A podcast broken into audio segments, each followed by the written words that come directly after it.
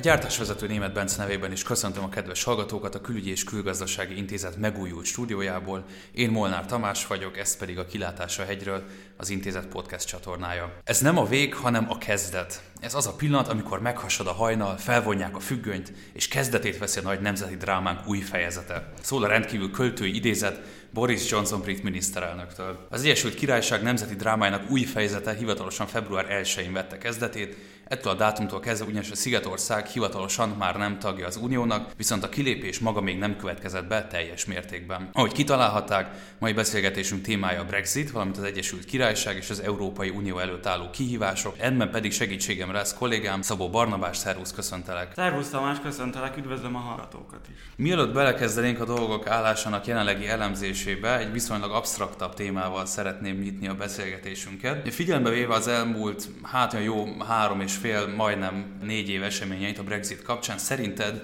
jelen állás szerint milyen állapotban van a brit parlamentáris demokrácia, illetve az egész Brexit folyamat az milyen hatást gyakorolt a brit társadalomra? Én azt remélem, hogy még nem kell temetnünk a brit parlamentáris demokráciát, de elég jelentős nyomásnak volt kitéve a Brexit folyamat alatt. Ugye már az eleje, ez a népszavazás is egy szokatlan dolog volt a brit alkotmányos környezetben, ez a brit politikában. De amikor David Cameron ezzel próbálkozott, ugye nem is nagyon jól sikerült neki, és ezt követően pedig úgy haladtak a tárgyalások egyrészt az országon belül, másrészt az Európai Unióval, amik nagyon megosztottá tették ebben a kérdésben a brit társadalmat, és én azt gondolom, hogy már a 2019. december 12-i választásokon is azt lehetett látni, ugye ez volt az, amikor Boris Johnson megszerezte ezt a döntő többséget ahhoz, hogy végül kivezesse az országot az Európai Unióból, hogy az emberek egyszerűen csak túl akartak ezen lenni, és ezért adtak felhatalmazást a konzervatív pártnak, hogy csak fejezzük már be ezt a cirkuszt, ha ki kell lépni, akkor lépjünk ki. De ugye a számokat azt sem tudja azért nagyon kozmetikázni, hogy van ez az egyértelmű parlamenti felhatalmazás, hiszen azért az a közel fele-fele arányú megosztottság, ami a Brexit népszavazásnál is jellemző volt Nagy-Britanniára, az most is megmaradt, sőt, hát ugye, hogyha a regionális összevetéseket keresünk, akkor az országon belül vannak olyan régiók, ahol inkább bemaradáspárti, vannak olyan régiók, ahol inkább kilépéspárti szavazók élnek, tehát elég sok dimenziósan gyakorolt nyomást ez a kérdés a brit politikában, a brit közvéleményre. Kijelenthető, hogy a brit társadalom lényegében elfáradt a Brexit következtében, illetve az egész Brexit folyamatban? Igen, én a 2019. decemberi választások előtt voltam utoljára az Egyesült Királyságban, és akkor mind Londonban, tehát délen, mint Skóciában, északon azt éreztem, hogy lehet, hogy akár megvan az elég sommás, vagy elég karakteres véleménye a választópolgároknak ebben a kérdésben, de alapvetően most már szerettek volna rajta túl lenni. Egyszerűen nem érdekelte már őket az, hogy akkor melyik felé megy a kötél, csak menjen az egyik felé. És ugye az lehetett látni a választások előtt, hogy az irány, amiben ez el tud mozdulni, az inkább a kilépés, hiszen a Boris Johnson és a konzervatívok ezzel kapcsolatban legalábbis egy egyértelmű kampányt folytattak, míg az ellenzéknél ugye a munkáspárt nem, csak a kisebb pártok voltak képesek egyértelmű Brexit stratégiát megfogalmazni. De ahogy említettem az intróban, most az átmeneti időszakban vagyunk, február 1-ével az Egyesült Királyság lényegében így egy lábbal bent van még az Unióban, tehát a belső piacnak még a tagja, hogyha jól tudom, akkor még a Vámuniónak is a tagja, meg az EU jog is kötelezi lényegében. Viszont egy lábbal azért kint van olyan szempontból, hogy nincsen beleszólási joga az EU-s döntésekben, nem ülött a tárgyalóasztalnál. Miről szól ez az átmeneti időszak, mit kell erről tudni? Pontosan, ahogy mondod, 2020 végéig, hogyha Boris Johnsonnak ezt az ígéretét vagy vállalását sikerült tartania, akkor igazából az égvilágon semmi nem változik Nagy-Britanniának az uniós kötelezettségeit tekintve. Tehát az Európai Unió joga az alkalmazandó az Egyesült Királyságban, ez azt is jelenti, hogy addig nincsen semmilyen fennakadás sem kereskedelmi szempontból, sem pedig például ugye személyek szabad áramlása szempontjából, tehát ugyanúgy lehet például magyar vagy más uniós állampolgárral rendelkezőknek is utazni az Egyesült Királyságba. Viszont ez az egy lábbal kint lévőség, ez már azt jelenti, hogy egyrészt ugye az Egyesült Királyságnak most kellene lefolytatni azokat a tárgyalásokat, amik meg fogják határozni azt a viszonyrendszert, ami őt az Európai Unióhoz köti, ugye többé vagy kevésbé, ez után, az átmeneti időszak után, és amíg egyébként ezek a tárgyalások folynak, elméletben az sincsen megtiltva Nagy-Britanniának, hogy már elkezdje ugye a többi globális nagy régió vagy érdekesebb térség felé azokat a puhatolózásokat, amik aztán azt fogják megszabni, hogy az Európai Vámunióból és talán, vagy hát valószínűleg közös piacról is kiszabaduló Nagy-Britannia, az milyen feltételek mellett fog a világ többi részével kereskedni. Ugye ez azért érdekes, ennek ez a párhuzamosság, vagy ennek a kétfajta tárgyalásnak az együttes lefolytatása, mert igazából amíg nincs meg az Európai Unióval az egyezmény, addig Nagy-Britannia teljes bizonyossággal nem tudhatja, hogy milyen feltételekkel kereskedhet a világ összes többi részével. Mire lesz elég ez az egy év? Ugye olvastam elemzéseket, kommentárokat, amelyek arról szóltak, hogy igazából a tárgyalások érdemi részei azok március előtt nem nagyon fognak elkezdődni, és egy rendkívül ambiciózus időkeret maradt arra, hogy letárgyaljanak egy igen komplex kereskedelmi szerződést. Ugye ismerve mondjuk az Európai Uniónak korábbi kereskedelmi partnereivel folytatott egyezményeket, gondolok itt mondjuk a japán vagy a kanadai egyezményre, hát ezek itt több évbe teltek, míg ezek itt letárgyalták. Mire lesz elég a december 31-i határidő? Mit lehet ennyi idő alatt elintézni? Valóban én is elég szkeptikus vagyok ebben a tekintetben, ugye, hogy visszatérjünk az általad említett példákra, hasonló, de inkább alacsonyabb kaliberű kereskedelmi szerződések tárgyalásában van tapasztalatunk ugye az Európai Unióval kapcsolatban. A kanadai, hogyha én jól számolom, az ugye egy, hát idézőjelbetéve egyszerű szabadkereskedelmi egyezmény volt, tehát ennél akár ambiciózusabbra is vágyhatnának a britek. Na most ennek a tárgyalások megkezdésétől az utolsó ratifikációig tartó folyamat, az azt hiszem összesen ilyen 7 évet ölelt fel. Nyilván ez nem jelenti, hogy ez mind érdemi tárgyalási szakasz volt, tehát ennél azért rövidebben meg lehet ezt oldani, és mondjuk, hogy valamennyi optimizmussal feltételezzük, hogy ebben a 3,5-4 évben, amióta ez a Brexit dráma tart, azért nyilván egy idő után elkezdtek valamiféle forgatókönyveket, ha más nem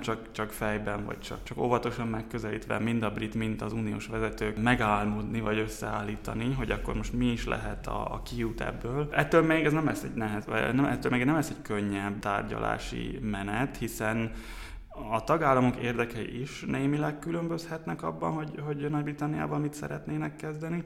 Másrészt hát ahol ugye az igazi szakadás lehet, az a brit kormány és az Európai Bizottság álláspontja között van, ezt már látjuk is. Ugye Nagy-Britannia mindenképpen szeretné azt elkerülni, hogy az Európai Unió szabályozási környezetét kelljen követnie. Az Európai Unió pedig azt szeretné elkerülni, hogy egy vállalatok szempontjából mondjuk olcsóbb vagy kedvezőbb, sokkal kedvezőbb adózási feltételekkel, sokkal nagyobb tőkebevonzó képességgel rendelkező, mert az Európai Unió által megalkotott szabályokat nem követő ország legyen konkrétan a szomszédban.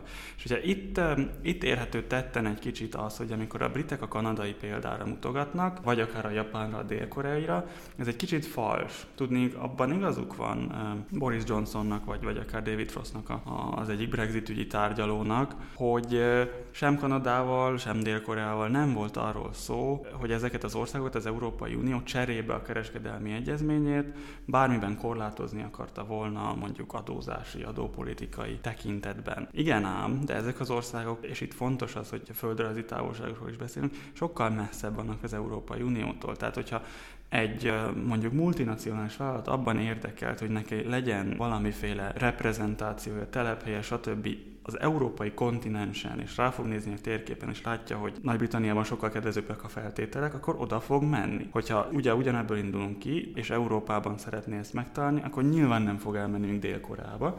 Tehát itt azért szerintem szerepe van annak, hogy ugye a britek azok az EU küszöbén maradnak, és ilyen módon nem egészen fair versenyelőnyhöz juthatnak, egy ilyen saját magukat, vagy a saját adópolitikájukat leértékelő, a befektetési környezetüket pedig radikálisan piacbaráttá tevő megoldással. Amit említettél, ez az egyenlő versenyfeltételekről szól, ez az uniónak, az uniós főtárgyalónak, Michel Barniernek ez a fő mantrája, ez a level playing field, hogy lényegében az EU standardokat alulról ne sértse lényegében az új brit szabályozás, de egy idézetet szeretnék neked felolvasni az Economistnak a február elejé számából, és akkor majd arra kérlek, hogy kommentáljad, hogy szerinted ez a kijelentés ez megállja a helyét. Ez így szól, idézem: lehet, hogy mindkét fél, mármint az EU és a brit kormány, a rossz következtetéseket vonja le az előző tárgyalási kör tortúrájából. Brüsszel alábecsülheti az újonnan megerősödött Johnson hajlandóságát, hogy elfogadjon egy no dealt, míg a brit miniszterelnök túlbecsülheti az EU vélt félelmét, hogy ez minden áron elkerülne egy no deal forgatókönyvet. Ez kicsit így a nemzetközi kapcsolatoknak ez a gyávanyú játéka, ez a chicken game, tehát hogy ki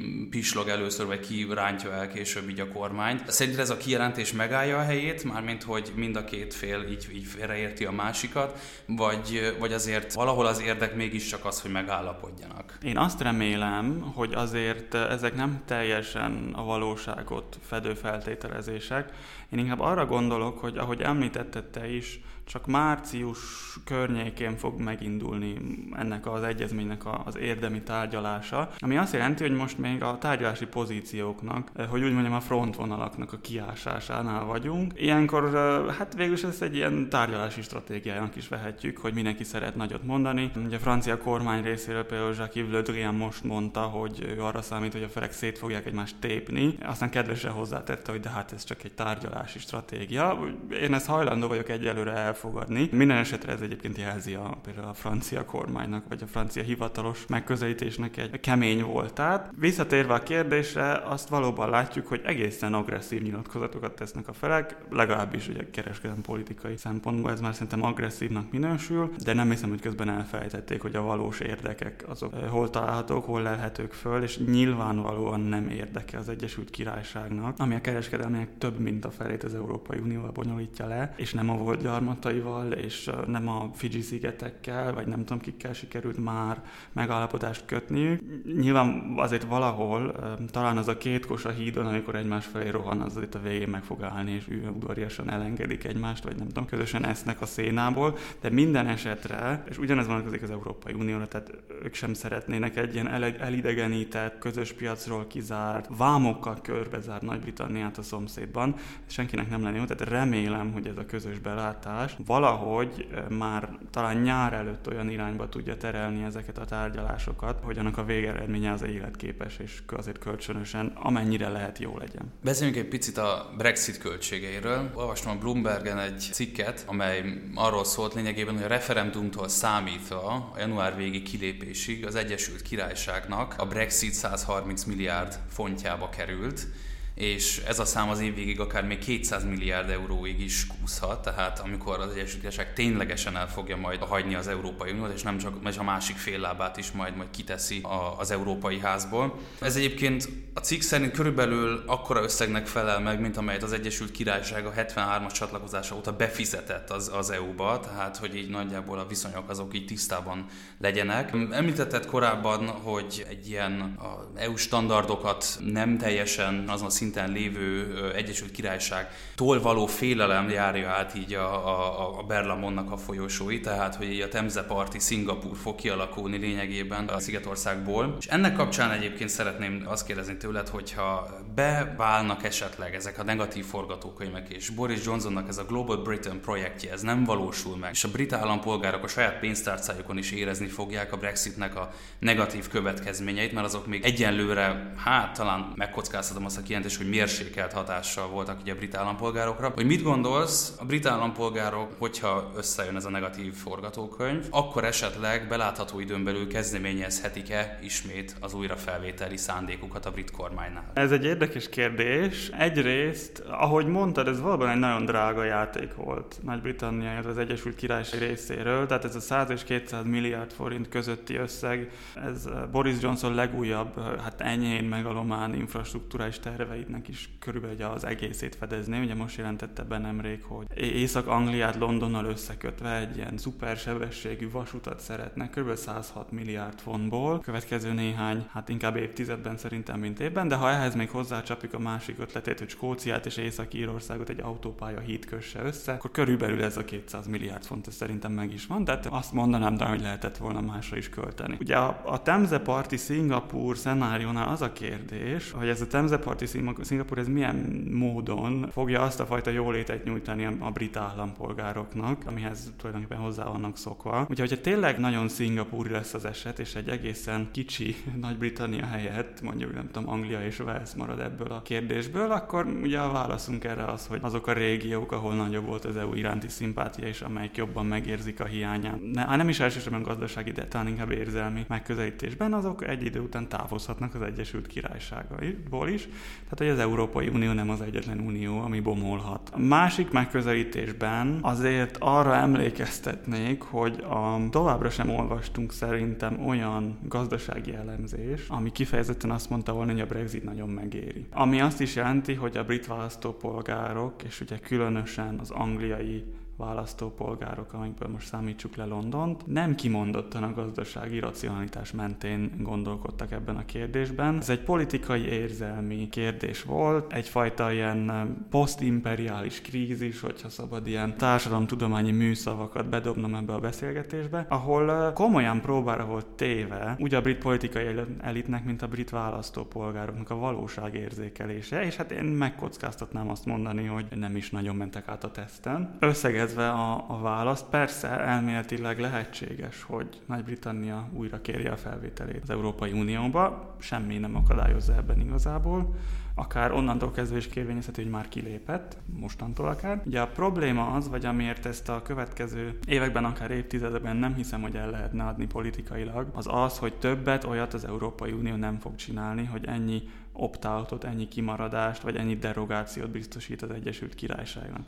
Tehát az Egyesült Királyság egyszer visszatér, maradva mondjuk egy mostani európai környezetnek a feltételezésénél, akkor nincs olyan, hogy megtartjuk a fontot, nincs olyan, hogy nem vagyok benne a Schengeni övezetben, meg nincs olyan, hogy mindenféle külön alkukat harcolunk ki magunknak. Ugye ez az Európai Unió most már, ha úgy veszük, nagyon megjárta, úgyhogy nem gondolom, hogy még egyszer belesétálnának ebbe a csapdába. Milyen gondolata előrébb feldobtad a labdát, és most Kis-Britannia gondolatával, vagy a Kis-Britannia témával. Kezemben tartom az Economistnak a jelenlegi számát, melynek a címlapján igazából az írszigetek láthatók. Egy szép zöld sziget, Észak-Írország, illetve az ír köztársaságot pedig egy ilyen cipzár kapcsolja össze, és a címe ennek az, hogy egy egyesült Írország valóban megtörténhet-e? Valóban megtörténhet-e? Megtörténhet, még nem kockáztatnám meg azt mondani, hogy hamarosan meg fog. De ugye, ha megvizsgáljuk a kérdésnek a jogi környezetét, akkor azt látjuk, hogy az a bizonyos nagypénteki egyezmény, ami 1998-tól kezdve máig elérte azt, hogy a határnak a gyakorlatilag semmivé tételével, vagy teljes átjárhatóságának a biztosításával hatékonyan állította meg a közösségi erőszakot. Hogy a brit unionisták, lojalisták, protestánsok versus katolikus írköztársaságpárti lakosságnak az erőszakos küzdelmét. Ebben az egyezményben van arról szó, hogy adott esetben Észak-Írország egy népszavazáson dönthet úgy, hogy az ír köztársasághoz csatlakozik. Itt még nem tartunk, és ezt is nagyon nehéz lenne úgy megvalósítani, hogy az Egyesült Királyság kormánya azzal nem ért egyet, de a lehetőség az jogilag létezik. Ugye ez azért nem annyira egyértelmű, hogyha az északír társadalom mondjuk a Brexit után, tehát amikor már tényleg nincsenek benne sem az átmeneti időszakban, sem másmilyen formában nem kapcsolódnak az Európai Unióhoz közvetlenül, ugye mit fog megérezni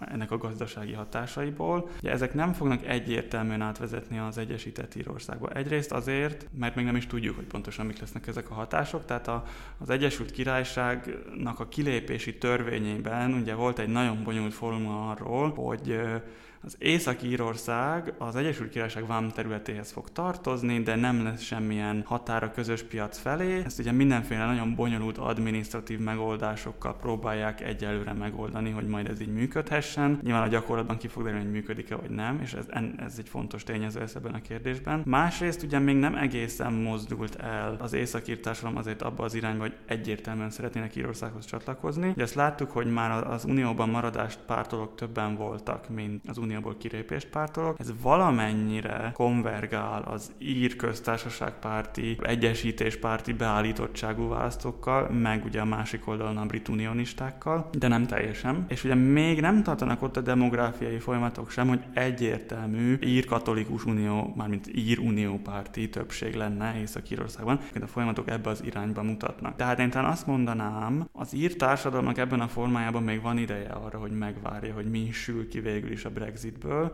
és aztán néhány év múlva lehet, hogy valóban fölkerül ez a kérdés a napirendre, és lehet, hogy olyan körülmények között, ahol a brit kormány sem tudja azt mondani, hogy nem. Aki még esetleg tudná mondani azt, hogy nem, az egyébként Írország. Ott sem egyértelmű, hogy ehhez a kérdéshez mi is pontosan a hozzáállás. Most a 2020. február 8-i parlamenti választásokon éppen jelentős veszteségeket szenvedett el az a két ír párt, akiknek a parlamenti jelenléte már évtizedek óta meghatározta az ír politikát, és a Sinn Féin kormány, tehát a radikálisabb egyesítéspárti erő került ki egy elég nagy győztesként. Most ez még ebben a pillanatban nem látható, hogy hogyan fog felállni az új ír kormány, de egy kis elmozdulást érezhetünk afelé, hogy az ír közvéleményben is talán az egyesítéspártiság az kezd előre törni. De ez még nem automatizmus, tehát nem mondja azt, hogy Írország mindenféle józan megfontolást félretéve rohanni fog afelé, hogy Észak-Írországot bekeberezze, hiszen ugyanúgy, ahogy az Egyesült Királyságnak súlyos problémái voltak abból, hogy egy ír-katolikus enklávé létezik a területén még Észak-Írországban,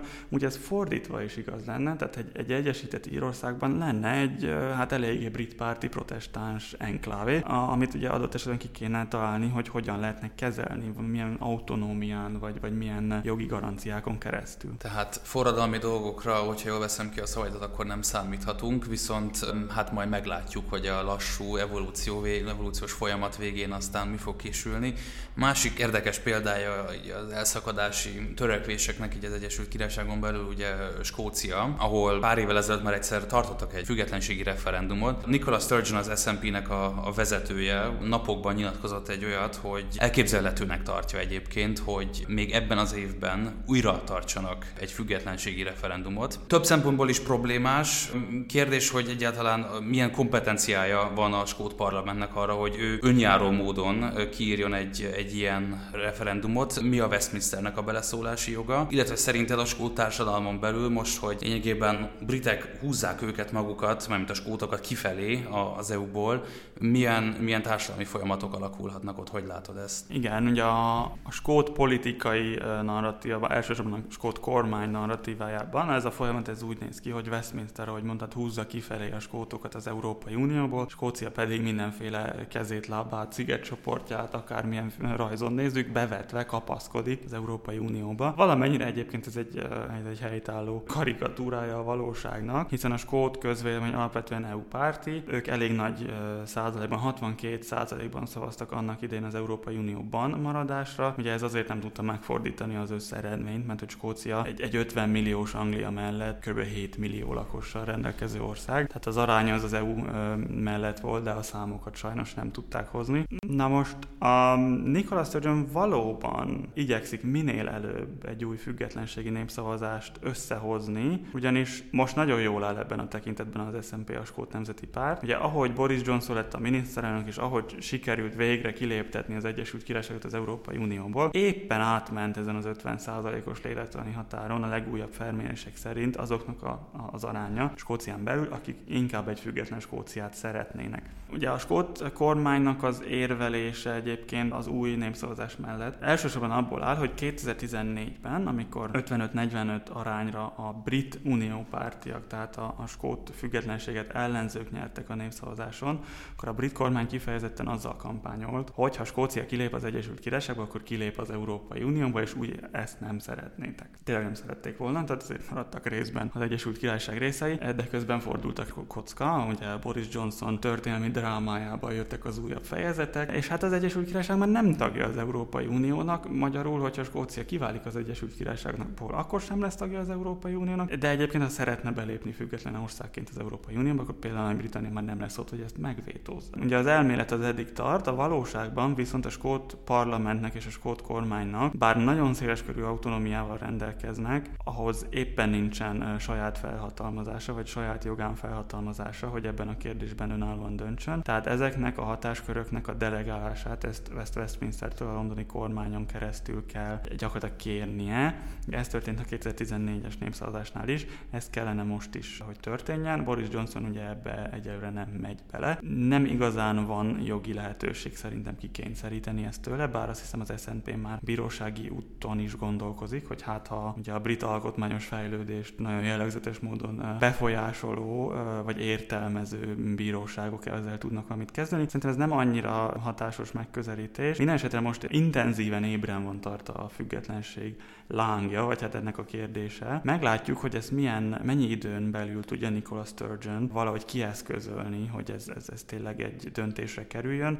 Ugye egy idő után már nem nekik fog feltétlenül dolgozni, azért az SNP nagyon régóta van kormányon. Egyébként nagyon népszerűek, de hát aki sokáig kormányon, az valószínűleg egy idő után hibákat is fog elkövetni, amelyik miatt esetleg ugye az ő népszerűségük csökken, és ezzel együtt például a függetlenségi népszavazás ügye is lekerülhet a napirendről. Végezetül pedig egy személyes kérdést szeretnék neked feltenni. Kutatóként az egész Brexit szagát, azt most már egy ilyen jó 3,5 éve, majd 4 éve követed, figyelemmel, illetve elemzed. A kérdésem úgy szólna, hogy személyesen neked ebből az egész eseményből mi volt igazából így a, hogyha lehet ilyet fogalmazni, a legmeglepőbb fordulat, hogyha van ilyen, illetve szintén, hogyha van ilyen, akkor mi volt így a tanulság igazából, ami esetleg mondjuk az Európai Unió jövője szempontjából talán érdekes és releváns lehet? Nekem a legmeglepőbb az egészen egyszerűen talán a legelső lépcsőfok volt, tehát hogy Nagy-Britannia tényleg hajlandó magát kiszavazni az Európai Unióból, de be kell, hogy valljam, hogy ezzel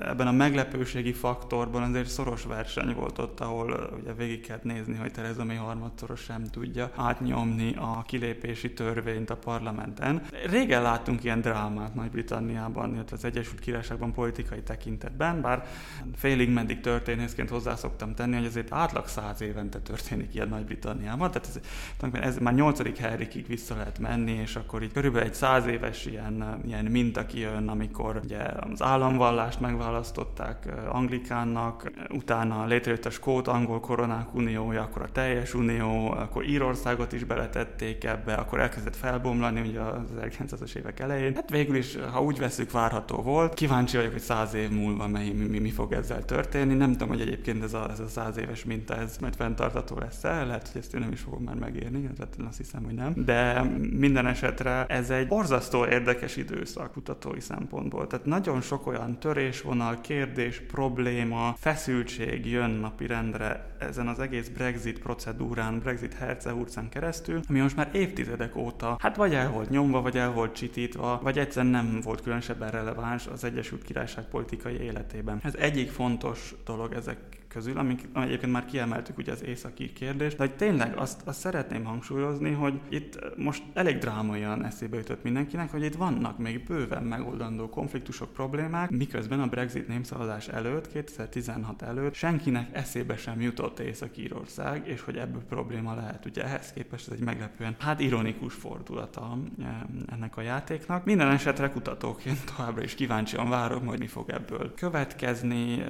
Ugye ha az illetékesek hallgatják, akkor szívesen lennék skót nagykövet. Egy idő után akár erről is beszélhetünk, de a viccet félretéve biztos vagyok benne, hogy csak azért, mert már megvolt ez a január 31 és az Európai Unióból kilépett Nagy-Britannia, ebben a történetben még nagyon sok felvonás lesz. És egy mondatban az EU jövője szempontjából mi a Brexit történetnek a tanulsága? Az Európai Unió elég rossz kedvűen fogadta ezt a Brexit kérdést, ami egyébként érthető, elveszítettünk egy tagállamot. Én próbálnám egy optimistább megközelítésbe helyezni ezt Európa szempontjából. A britek nagy része nem akart.